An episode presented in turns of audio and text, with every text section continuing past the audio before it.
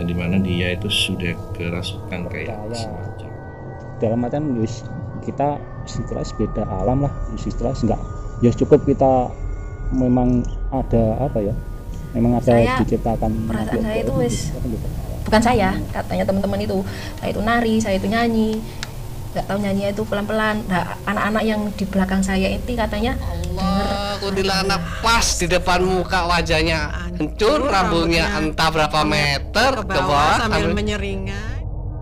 Podcast satu surah